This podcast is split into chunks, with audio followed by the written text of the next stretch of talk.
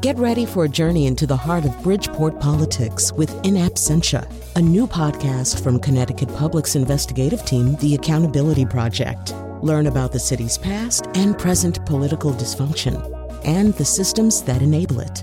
Tune in wherever you get your podcasts. Funding provided by Gregory Melville and Susan Fox and Kathleen Bromage.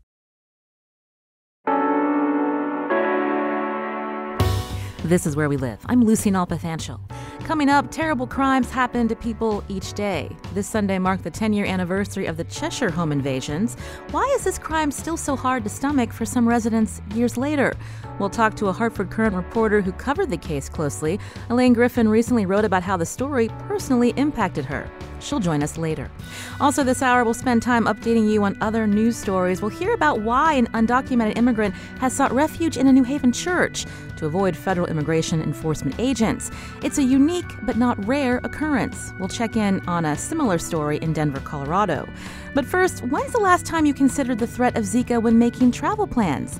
You can join the conversation, 860 275 7266. Email where we live at WNPR.org. Find us on Facebook and Twitter at Where We Live. I want to welcome back to the show vaccine researcher Dr. Paolo Verardi, virologist and associate professor at the University of Connecticut. Welcome back to the show. Thank you very much. I think we spoke to you last summer when Zika was all in the news. It's not so much now, but doesn't mean the work is ending for you and other researchers. Tell us what we've learned about Zika since that time. Well, we, we have mostly good news. So um, the the outbreak in Brazil um, um, has is uh, relatively under con- control. According to the Ministry of Health, there uh, infections this past summer uh, are down 95 percent. Um, and even for other mosquito-borne diseases like dengue, uh, there was a reduction of 90%. Unfortunately, f- for Brazil, we had a little spike in yellow fever, which is another flavivirus related to Zika. Um, but you know, with that, we also had a, a noticeably, you know, a decrease in cases of microcephaly, um, and other congenital uh, diseases. Uh, that seems to be the general trend in South America, in Central America, in the Caribbean, in Mexico. Uh, that's all good news. There was a little bit of a spike in a couple of countries like Argentina, Peru, in Ecuador.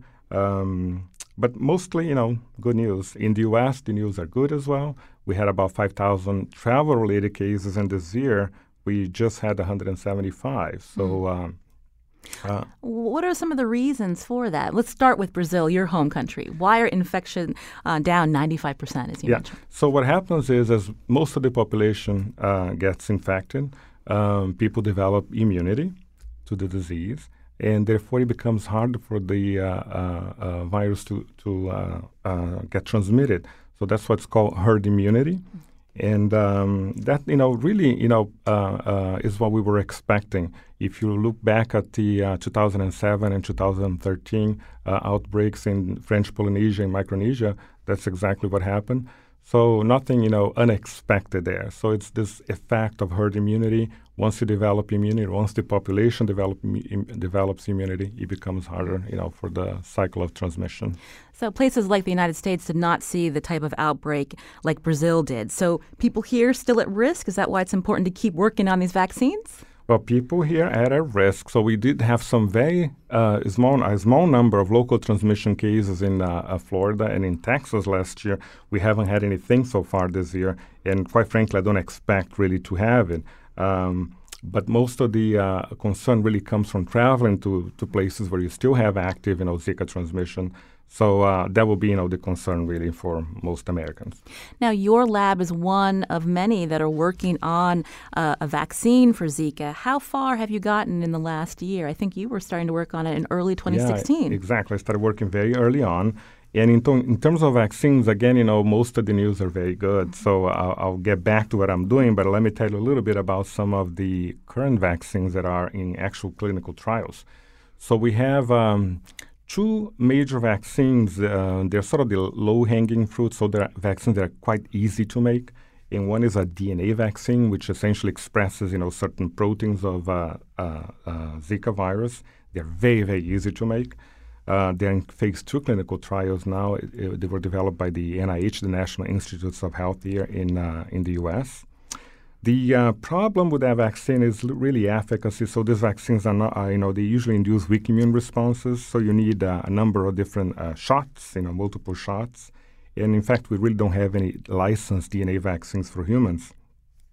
Another one is an inactivated vaccine. Uh, so essentially, what you do, you grow the virus in, in cell culture, you purify it, you inactivate the virus so that it doesn't, you know, uh, replicate.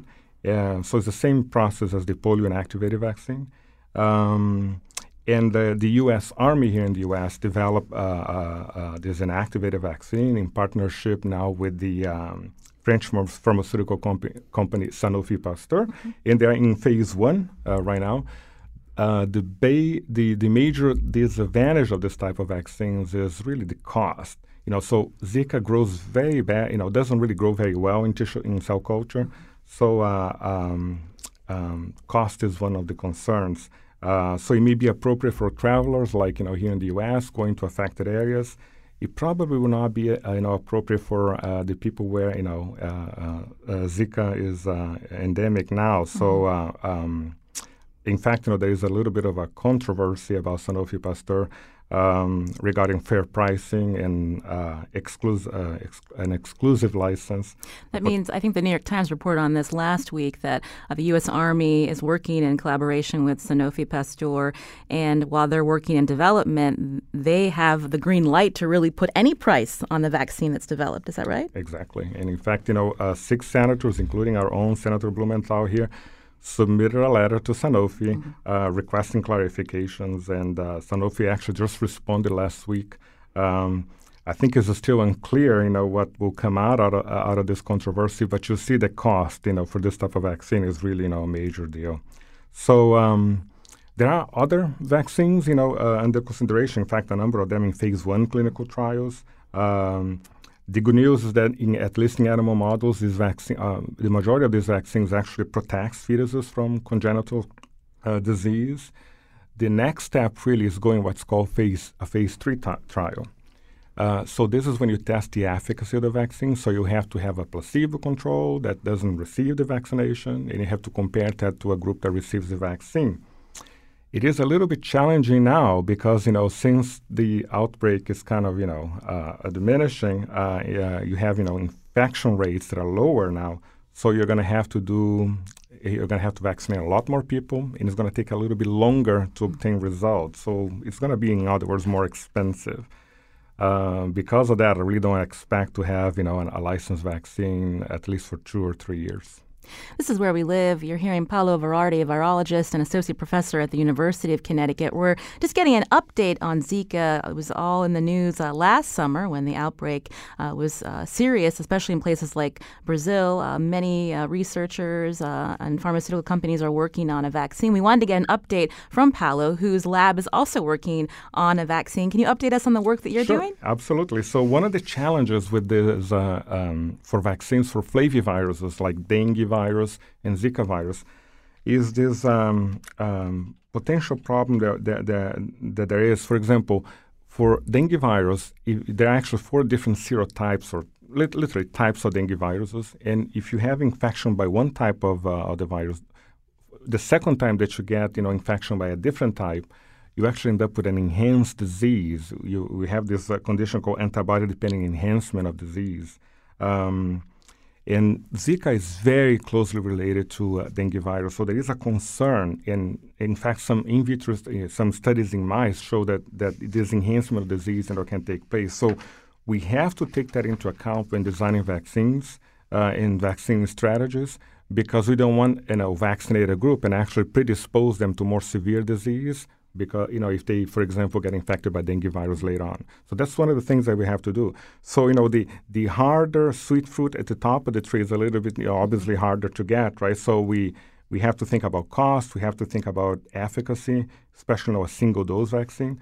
Uh, but we also have to think about you know the uh, uh, this enhancement of disease.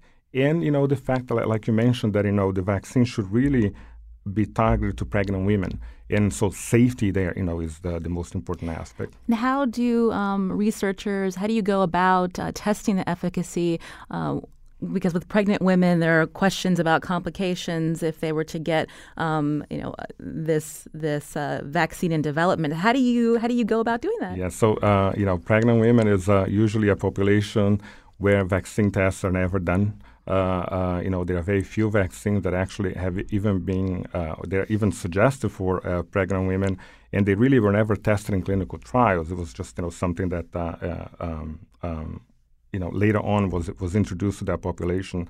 So uh, there is an ethical debate now about, you know, should we include that population or not in these clinical trials? Um, but to get there, you know, first we need to test it in in in other populations. Um, uh, women of childbearing age, but not you know pregnant. So th- that's why I know it, it's going to take a while.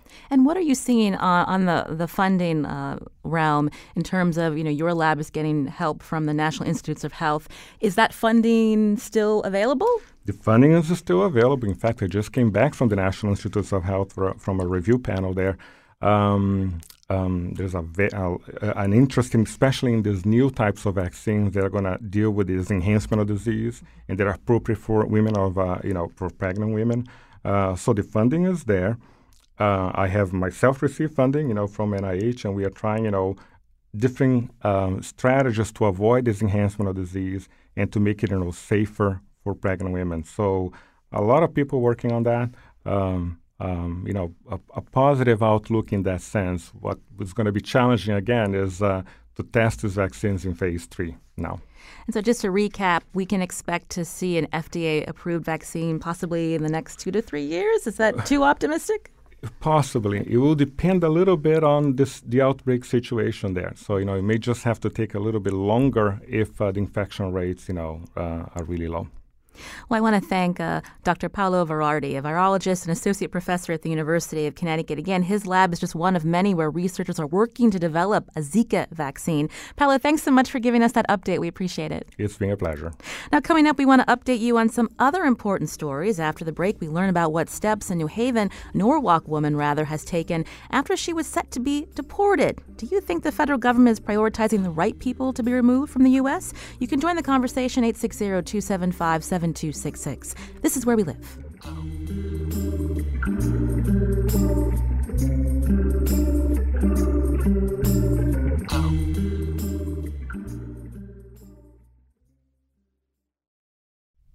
This is where we live. I'm Lucy Nalpathanchel. Last Thursday, Iglesia de Dios Pentecostal Church, rather, Pentecostal Church, welcomed a Norwalk woman to live within the church, serving as a sanctuary to her as she desperately tries to remain in the U.S. Nori spoke to supporters last night from the church parking lot in New Haven. WSHU reporter Cassandra Basler recorded Nori's comments to the audience. Thank you to everyone for being here. I'm very grateful for your support, and I'm grateful for all the people who've been by my side at this time. I've come to know more people than I've known before, and I'm grateful for everyone in New Haven. Thank you. Nuri Chavarria had federal deportation orders to leave the country last week. Now, supporters of the woman say she should not be forced to leave. What's your take? Join the conversation, 860-275-7266. Find us on Facebook and Twitter at Where We Live. Now, one of uh, Nori's supporters is on the phone with us, Kica Matos, Director of Immigrant Rights and Racial Justice at the Center for Community Change in New Haven. Kica, welcome to the show. Uh, thank you for having me. For our listeners who don't know a lot about Nori, tell us about um, her story and how long she's been in the U.S. Sure. Uh, Nuri came to the United States 24 years ago um, from Guatemala during a time when there was a constitutional crisis and the president had converted the country into a dictatorship. And so she and her family uh, fled from violent conditions um, and she applied for asylum in the United States. Meanwhile, she uh, moved to Connecticut. Uh, she had four kids, all of whom are U.S. citizen kids. She has worked for the last 24 years as a housekeeper. Uh, she has not accrued so much as a traffic violation. Uh, she has a, cr- a clean criminal uh, record. And even after her asylum application was denied um, since 2011, uh, Immigration and Customs Enforcement has required that she do an annual check-in, uh, and since 2011, um, they have issued yearly stays of deportation. And um, when she went to her last check-in uh, on the 20th of June, uh, instead of issuing her another stay of deportation, ICE instead told her in front of her nine-year-old daughter. First, they slapped an ankle bracelet on her, and then told her in front of the nine-year-old, "You need to buy a one-way ticket to Guatemala uh, that has you leaving no later than July 20th." Um, and you know, I think she, Nuri did what most parents would do, which uh, was to make the the difficult decision of um, uh, seeking sanctuary in a church in order to not be separated from her four hmm. U.S. citizen kids, the oldest of whom uh, suffers from a disability. He has cerebral palsy, and uh, Nuri has uh, been the primary taker, primary caretaker, not just for him, but for the rest of her kids. Now, Kica, what does this mean for Nuri now that um, she again is at this church in New Haven? Um, any risk that ICE could still um, arrest and deport her? So there is a policy that ICE uh, drafted uh, that prohibits them from carrying out uh, deportation uh, actions in what they call sensitive locations. And sensitive locations include churches, hospitals, and schools, um, absent what they call exigent circumstances. Uh, and so she is one of 13 uh, immigrants around the country who have sought and been granted sanctuary at a church um, knowing that um, churches are uh, prote- understandably protected uh, places from ICE enforcement proceedings. You said she's now one of 13 immigrants that have sought sanctuary in a church? Yes, that's correct, around the country. Now, ICE released a statement uh, last week saying that Nuri Chavarria, is now a fugitive. Uh, you've been an activist for a long time, Kica, especially down in the, in the New Haven area. You know, there are people that believe that uh, immigrants like Nuri should not be allowed to stay in the country if they have deportation orders. Um, what would you say to them? Uh, look, I would say to them this. First, um, she is not a, a fugitive. ICE knows exactly where she is. She has not removed her ankle bracelet, which means that every step she takes, ICE is monitoring her. Um, she, the day she sought sanctuary, the pastor of the church had a press conference, um, and his, her lawyer uh, announcing that Nuri was at the church seeking sanctuary. Her lawyer also contacted ICE to inform them that she was seeking sanctuary at the church. Um, what I would say to people is, you know, irrespective, and this is something that I, well, let me first say this. Um, irrespective of people's political leanings, um, what this case uh, has really shed light on is the fact that um, most Americans think that the government got it wrong here, and that there are cases that are uh, compelling enough that are deserving of um, some level of release. And Nuri's is one of those cases. Um, this is a woman that you want to be neighbors with, you want to be friends with, you want to worship with. She is kind, she is dignified, um, she is gracious, she is loving towards her kids. She is doing, as a mother of a 12 year old, I would have done the same thing, right? She is doing what we want parents to do to fiercely love and protect their children and to do whatever parents can to be with their children. So for the government to say to her, after 24 years of living in this country, which is really her country now, you need to leave is just morally and ethically repugnant. Now, Kica, uh, what does this mean for her family? Because it doesn't sound like she can leave this church, and she's a mother of four, including a child uh, with a disability. So her family now uh, comes to visit her. Her sister was there yesterday. Her older kids were there two days ago. I mean, if she steps so much as half an inch out of that church, ICE can come and take her away. Uh, and so uh, she has been able to uh, have family visit her, but but it really just changes the dynamics for her entire family. Um, it's not easy, as you can imagine, uh, living at a church, but the Iglesia de Dios Pentecostal has gone out of its way to create a loving environment for her. Um, but it's it's very surreal for her family, but they're really happy um, that she's still there and that they can visit her. Um, we're uh, making sure that she, that uh, we're arranging transportation for her kids because she's originally from Norwalk, and now she's relocated to New Haven. So it's a little bit more difficult for her family um, to be able to visit her. But nonetheless, they are you know making huge efforts to make sure that uh, they are constantly uh, with their mother and visiting with her. Now, Kica, uh, before we uh, let you go, I know you have a meeting to attend to. How are you and other community members working with city officials in New Haven? Do you anticipate uh, more immigrants in Nouri's shoes may seek sanctuary in local churches if the offer stands?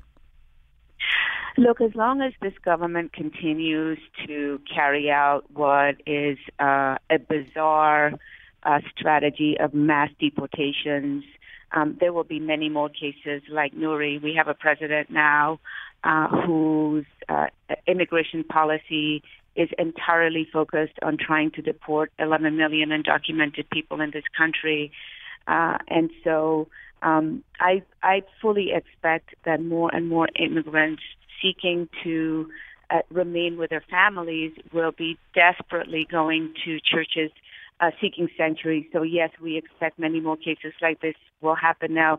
Nuri, um, you know, an hour after she sought sanctuary, was visited by Governor Malloy, um, who fully supports her. The next day, uh, Senators Murphy and Blumenthal and Congresswoman DeLauro visited with her, and they're really supportive of her. Yesterday, the mayors of New Haven and Norwalk uh, visited with her, and they too have publicly expressed um, their support. So we are looking at a, a series of our public officials who are clear that what the government, federal government, is trying to do to one of their own is wrong, and they've also expressed that they're going to do whatever they need to do to fight to have her remain in the United States. Kica Matos, Director of Immigrant Rights and Racial Justice at the Center for Community Change. Thank you, Kica, for joining us this morning. Thank you for having me. Now, uh, today we're talking about a Norwalk woman again, Nouri Chavarria, who uh, sought refuge uh, in a New Haven church last week. She had deportation orders to leave after uh, a few years of getting uh, grant, the federal government granting her a stay, allowing her to stay in the U.S. Uh, on humanitarian grounds. Um, that option was up for her, and she was set to be deported last week. Instead, she's now living within Iglesia de Dios church in New Haven. Um, as Kica mentioned, this is not um, this is not unique. There have been other examples of individuals seeking sanctuary at houses of worship. Um, joining the conversation now is Julie Gonzalez, policy director at the Meyer Law Office in Denver, Colorado. She was a paralegal for a case, a woman by the name of Jeanette Vizguerra, who also sought refuge in a church in Denver. Julie, welcome to Where We Live. Thank you so much for having me. Tell us about Jeanette Vizguerra. Well, Jeanette uh, is a longtime community activist here uh, in Colorado um, who first came into the country uh, back in 1997, Christmas of 1997, um, with her then husband and her uh, young child. Uh, she then um, uh, had three U.S. citizen children, um, was deported fo- uh, fi- following a minor traffic um, uh, stop. Uh, appealed her her order of deportation, um, fought her case publicly, was one of the first people here in Colorado to go uh, to go uh, public with her case. A lot of times beforehand, people uh, would would be very quiet and very um, uh, ashamed about the fact that they were in deportation proceedings. And Jeanette was really one of the first folks um, back in 2009 to uh, go public with her story. Um, she she appealed her case, uh, and while she appealed her case, um, her mother uh, passed away uh, or was dying uh, in Mexico, and Jeanette made the decision to go and um, and visit her. Um, in so doing, she abandoned her appeal. When after Jeanette's mother passed away, uh, Jeanette came back into the United States, and thereafter was was granted a series of stays of removal.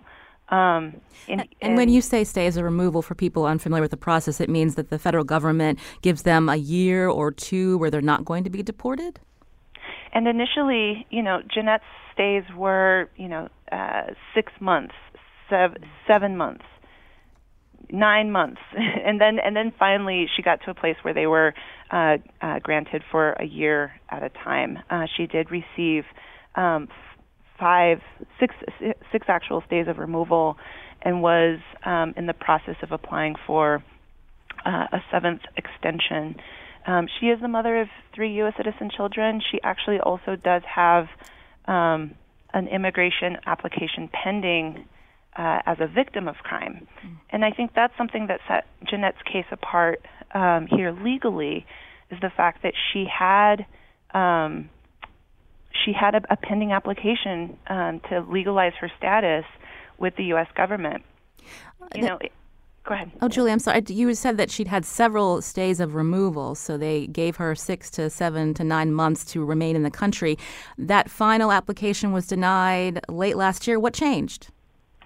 Uh, our president, and you know, the the only thing that had changed in Jeanette's applic- uh, in Jeanette's immigration history was um, while she was on these stays of removal um, uh, here at the Meyer Law Office, um, we we submitted this application um, for her as a victim of crime. It's called a U visa, and it's a very limited uh, immigration benefit, um, only given to people who have um, been victims of serious crimes, who then go and co- uh, cooperate with law enforcement issues uh, uh, officials in the investigation and the prosecution of that crime. Jeanette um, was uh, such a victim. Um, received an author a, a certification from law enforcement officials here locally in Denver, uh, submitted that application. That was one thing that changed in her case. The only other thing, and that would be one thing that in you know any other circumstance would be beneficial, and yet um, when our new president uh, Donald Trump was elected, um, you know sh- uh, her stay was thereafter uh, denied on February the 15th of this year. This is where we live. Uh, we're looking at a case in Denver of a woman who sought sanctuary in a local church, very similar to a case uh, just last week here in Connecticut of a, of a Norwalk woman. On the phone with us, Julie Gonzalez, policy director in the Meyer Law Office in Denver and paralegal for Jeanette Vizguerra. Julie, we understand that she was in a Denver church for almost three months and then she was granted a two year stay. How is that possible? You know, Jeanette's a fighter, and Jeanette, when she walked into that church uh, the morning of uh, her check-in with ICE officials, um, she made the decision to stay here and fight for her children. Um, she made the decision to um, continue to try to seek relief from her pending immigration application. Um, and throughout the entire uh, time that she was in sanctuary, um, you know she she didn't stop coordinating rides for her kids to go to school and to get picked up from school. She didn't stop uh, organizing uh, here in her community. She was visited by several public officials. Um, and one of the things that we saw was that the um, the the ICE has continued uh, to uh, try to deport her, no matter what um, she tries to do, even though she continues to organize.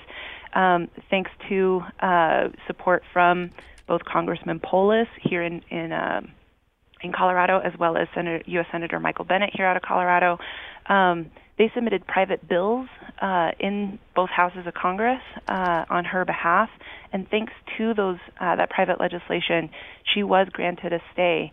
At the same time, though, ICE has uh, shifted its policy and is no is now saying that they will no longer grant stays to individuals uh, who are who are seeking sanctuary and who um, submit these pri- have these uh, uh, elected officials submit private bills on their behalf, and so you know that's something that uh, Jeanette and we and many people across the country continue to fight is that change in policy um, because it it it just denies uh, immigrants their humanity and it denies um, immigrants their due process. I wanted to bring into the conversation now an immigration attorney for, with Connecticut perspective. Anthony Collins is with Collins and Martin in Wethersfield. Anthony, welcome back to the show.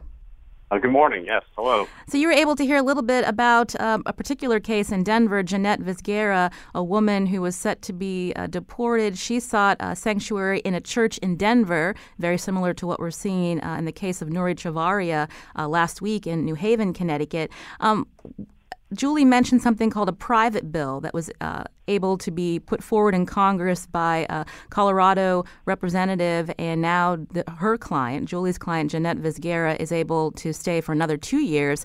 Uh, what do we know about this private bill option, and is it completely off the table, as Julie mentioned? Uh, private bills um, generally, well, I think there's a rule in Congress that uh, private bills will not be um, accepted or, or passed by Congress and signed by the president, but they are a, a tactic to bring the case to the ten, to the attention of ICE and ICE at times will respect uh, the fact that a private bill has been presented. Um, and if I believe it's the head of the uh, uh, um, House of Representatives, the uh, makes note of that, then um, ICE will also issue a stay under those circumstances. Uh, we've heard two of our guests say that what has changed is a policy under the Trump administration. As an immigration attorney, Anthony, what are you seeing in terms of your clients who ha- in previous years have been able to get stays of removal, meaning their deportation is delayed for up to a year or two? Um, what is happening now when their applications are up for review again? Um, I, I, let me just mention, I, I, was referring to the Senate uh, Majority Leader. Uh, ICE has a tremendous amount of power or in terms of the use of stays of, of deportation. Prior to Trump and under Obama, um, ICE was using the grant stays of of deportation to uh, allow people who had no serious criminal record here, who had been uh, here a long uh, family in the United States, they were granting those stays. By using those stays, ICE was fostering uh, a relationship within the immigrant community and I think it was very effective in terms of uh, the interaction uh, between ICE and the immigrant community in Connecticut. So you're, so you're saying that your clients were um, reporting to ICE when they were supposed to, and they knew exactly where they were at the time. Yes, and it was very effective. And, and um, people who you know deserved to stay, in most cases, were, were granted a stay. Um, and uh, ICE then could dedicate their resources to people that should be removed, people with criminal records and or who had been here only a short period of time who had violated their status. So um, now this case in Norwalk kind of exemplifies that ICE's interest in fostering that relationship uh, is gone, um, and it's hard for me to understand why their uh, resources to uh, to that particular case when there are so many others that uh, uh, perhaps should be focused on. Uh, so, what are you give? What kind of advice are you giving your clients if um, there's maybe they're on a stay of removal and they need to report? Tell people to report um, if they have been they're under an order, order of supervision. Uh, many people who are reporting now um, are not being granted stays, and in fact are uh, being um, fitted with GPS devices and then given a limited period of time to uh, buy a ticket, uh, make arrangements to return to their country uh, while they're on those GPS devices. So that's happening on, on a daily basis in Hartford. And Anthony, can you clarify for us if someone is deported from the U.S., how soon before they can apply uh, to come back to this country if they go that route? It really depends on uh, the person's status and uh, when they left the United States and uh, their uh, family connections in the United States. But typically, under uh, 1996 legislation, most people are subject to what's called the 10-year bar. They can't come back for up to 10 years.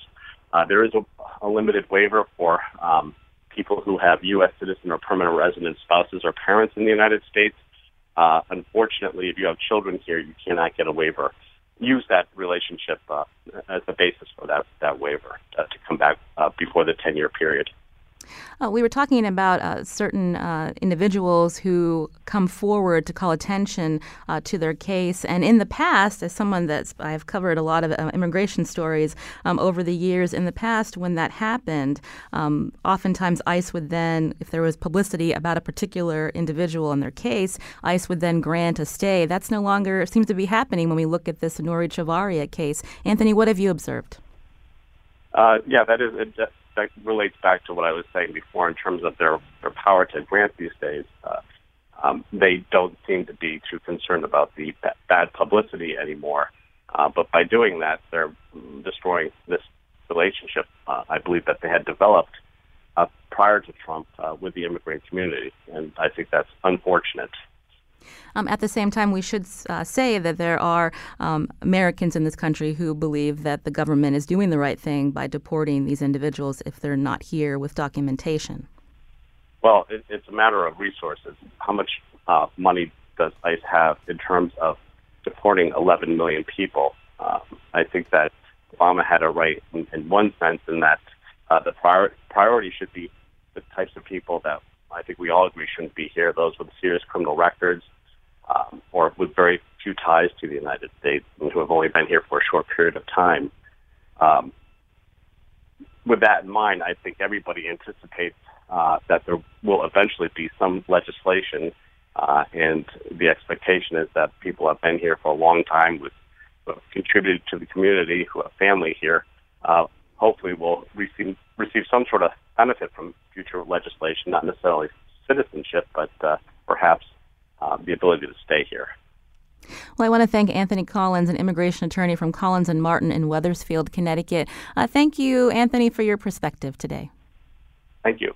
I wanted to go back quickly uh, to Julie Gonzalez, who's joining us from Denver, Colorado by phone. She's policy director at the Meyer Law Office in Denver. She's a paralegal for a woman by the name of Jeanette Vizguerra, who sought sanctuary in a Denver church for almost three months and was able to get a stay of removal, which means she wasn't she's not going to be deported for another two years, thanks to a private bill in Congress. Julie, what happens for Jeanette uh, after those two years are up? You know, hopefully we'll have a different administration by that time. You know, um, her stay is is uh, granted until uh, March the 15th of 2019, um, and so I know it's a little soon, but um, hopefully we'll be well on our way to a, a new administration or at least uh, some change uh, at the at the congressional level with with um, with a bill uh, that would uh, uh, you know put immigration reform on the table. Um, separately, you know, in, in Jeanette's individual case, she also does have that uh, pending U visa, um, and so that could be an option for her as well. Um, but really, what we need to see um, across the board is um, our elected officials to act, and uh, that we have not seen uh, any sort of action um, from either side of Congress uh, since uh, 2011. I think is is a it's really disappointing, um, and, um, and and we do need action uh, now because you know these cases of individuals um, seeking sanctuary um, who you know have have long demonstrated themselves to be um, contributing members to our community. I think underscores uh, the way in which ICE at this point is just um, seeking to, to deport as many human beings as possible without any sort of regard uh, to the community ties, the familial ties, um, the economic ties uh, that uh, that immigrants bring to to our society. And we'll have to leave it there. Julie Gonzalez, policy director at the Meyer Law Office in Denver, Colorado. Julie, thank you so much for joining us today. Thank you. Coming up, it's been 10 years since a mother and her two daughters were murdered during a home invasion in Cheshire. Hartford Courant reporter Alaine Griffin covered the criminal, ta- criminal trials of the two men convicted in the murders. She'll join us to talk about that case. This is Where We Live. I'm Lucy Nalpathanchil.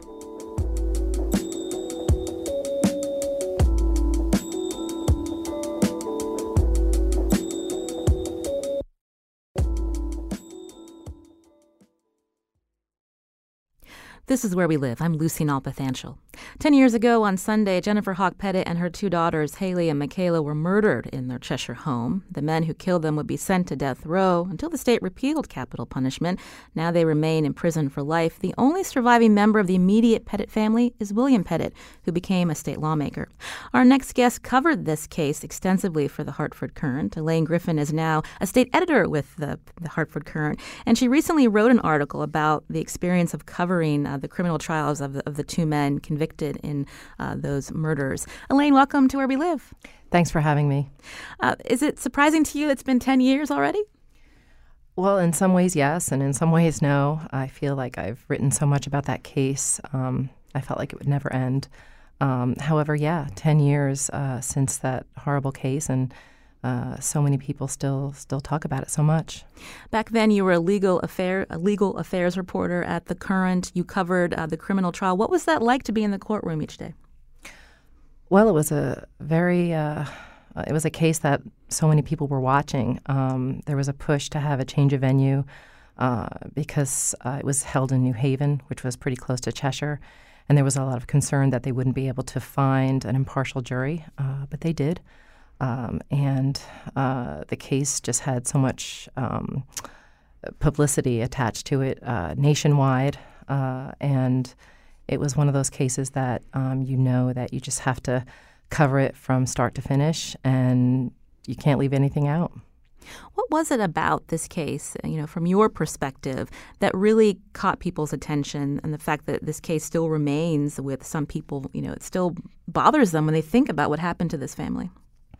Well, I've had to think about that a lot because I've covered a lot of different cases in court, and you say to yourself, you know, no victim is more valuable than the other, right? You know, I mean, everybody is somebody's father, somebody's mother, somebody's child.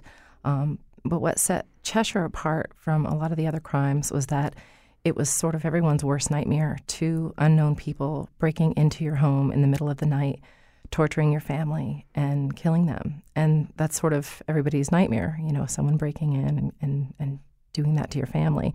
Um, and uh, you can't overlook the fact that um, the Petits were an extraordinary family.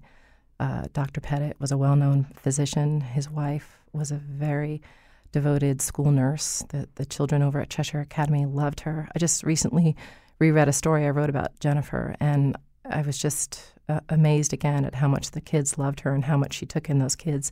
And their daughters were um, really uh, active in fundraising and uh, very um, sensitive to um, social causes, and it was an extraordinary family. Uh, take us back to 2007, if my if my memory is uh, right.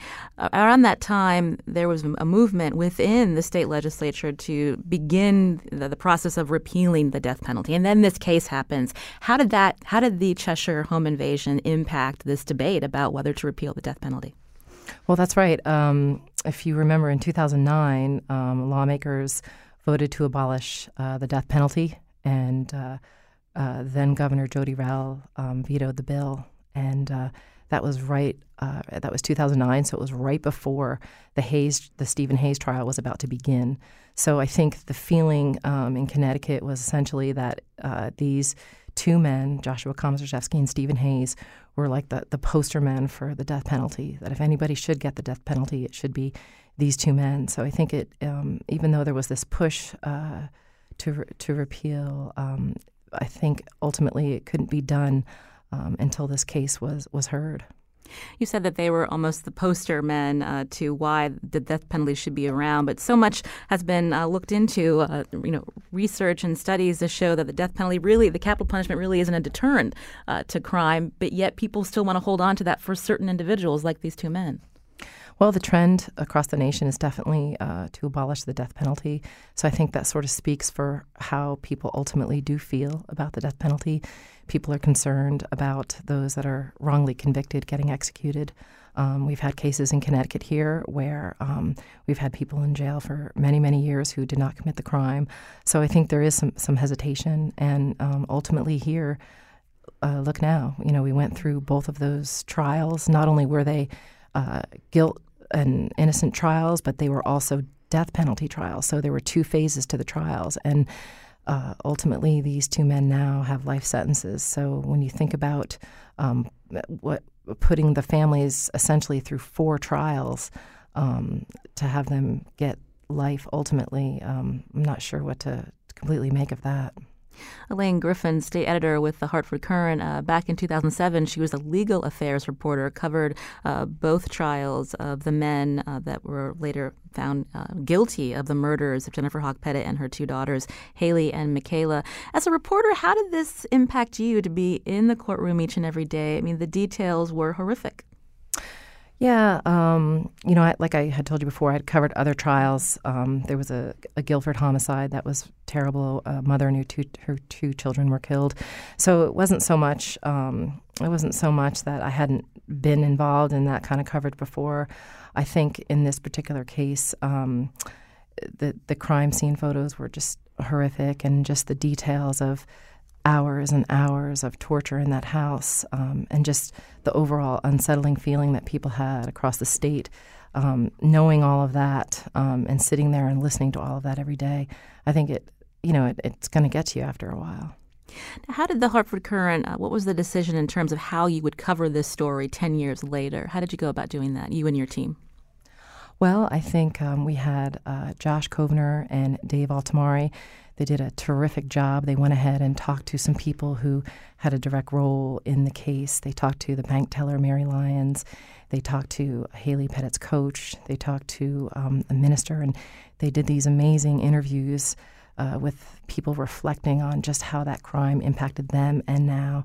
And then Danielle Altamari did a terrific story uh, talking to Dr. Petit, and uh, she did a terrific job of showing his resilience uh, since the crime. Have you heard from any readers who question all this attention on this particular case and, and ask why uh, more isn't given to other um, homicides that happen um, in the state? Oh, yes, I've had that over the years. Um, and my answer to them is um, if they read the Hartford Courant, they see that we are indeed in the courtroom for many cases. Um, shortly after uh, the Cheshire home invasion, I went over to federal court and covered a case um, in Bridgeport where um, three people were killed as well. So I think it's, you know, it's just the widespread publicity that everybody gave that case. Um, but the Courant does a, a, you know, a good job of trying to get into as many cases as we can. And um, I think uh, in a lot of ways, um, we have to ask ourselves every day, you know, why is this story important? What is the impact of this story on the public? And what can we do in telling the story to perhaps affect change that things don't happen again? And Alaine, we just have a couple minutes left, but what are some of the remaining questions from uh, this terrible tragedy? Uh, I know there was scrutiny on the Cheshire Police Department and um, their response to the crime. Also, uh, the the records that the state parole board may or may not have seen when they paroled these individuals. Mm. Well, we're hoping that um, someday uh, Cheshire Police uh, will uh, speak freely about um, how they went about in their response. Um, we've wanted to know if they ever went back and evaluated their response to the Cheshire case, and if they did do some sort of evaluation, uh, if that if those records could be made public. Um, the state is trying to do a better job of sharing information uh, between agencies uh, when parole deciding to parole someone. Um, and, and I think the state is trying to move forward on that. I know there's been a pledge to share information um, so that they don't miss people um, as as they're paroled. Uh, I think there are questions too um, about the crime itself. Um, one of the things I tried to ask Steven Hayes when I interviewed him uh, in prison, uh, he had sent some letters to the Courant, uh, claiming that he had killed some other people. So I felt the need to go interview him and talk to him about that. And one of the questions I wanted to know from Steven Hayes was who ultimately uh, lit the match uh, that set that house on fire. Did he give you the answer? He did not. He said uh, they know who's culpable for what. Mm. So, no, we didn't get an answer to that. Alaine, these uh, kinds of stories are hard to stomach to the general public. Reporters have to oftentimes really dive deep into the details. Is there enough uh, mental health support for reporters when they cover cases like this? I think um, there's been a lot more attention to secondhand information. Um, I think there's sort of this perception that if you weren't out there on the front lines, uh, that you could, you know, you, you're only affected if you're out there on the front lines seeing it for yourself. But I think more attention um, in light of um, a number of mass shootings across the country uh, has drawn more attention to not only journalists covering these cases, but jurors who are uh, sitting in on these cases and having to listen to the testimony, uh, court personnel. You've got uh, court clerks, you've got um, uh, judicial marshals, you have people who are in that courtroom listening to those things every day, and all of those people are hearing that information. So I do think there has been more attention. I did do a story about uh, jurors were offered help after the um, trials, and um, I've been encouraged uh, after Newtown. Um, uh, our editor at the Hartford Courant, he offered help to anybody who needed it there. And so it's been very encouraging to see uh, more attention being put to that. Alaine Griffin, state editor at the Hartford Courant, she recently wrote about what it was like to cover the criminal trials of the two men who murdered um, Jennifer Hawke-Petit and her daughters Hayley and Michaela. You can read that at the Courant.com. Uh, she writes, Still haunted by Cheshire case, stark images, a sense of loss. Alaine Griffin, thank you so much for coming in today. We appreciate it. Thank you. Our show is produced by Lydia Brown and Jeff Tyson. Our technical producer is Chion Wolf. You can learn more about the show at wnpr.org slash where we live. I'm Lucy Nalpathanchil. Thanks for listening.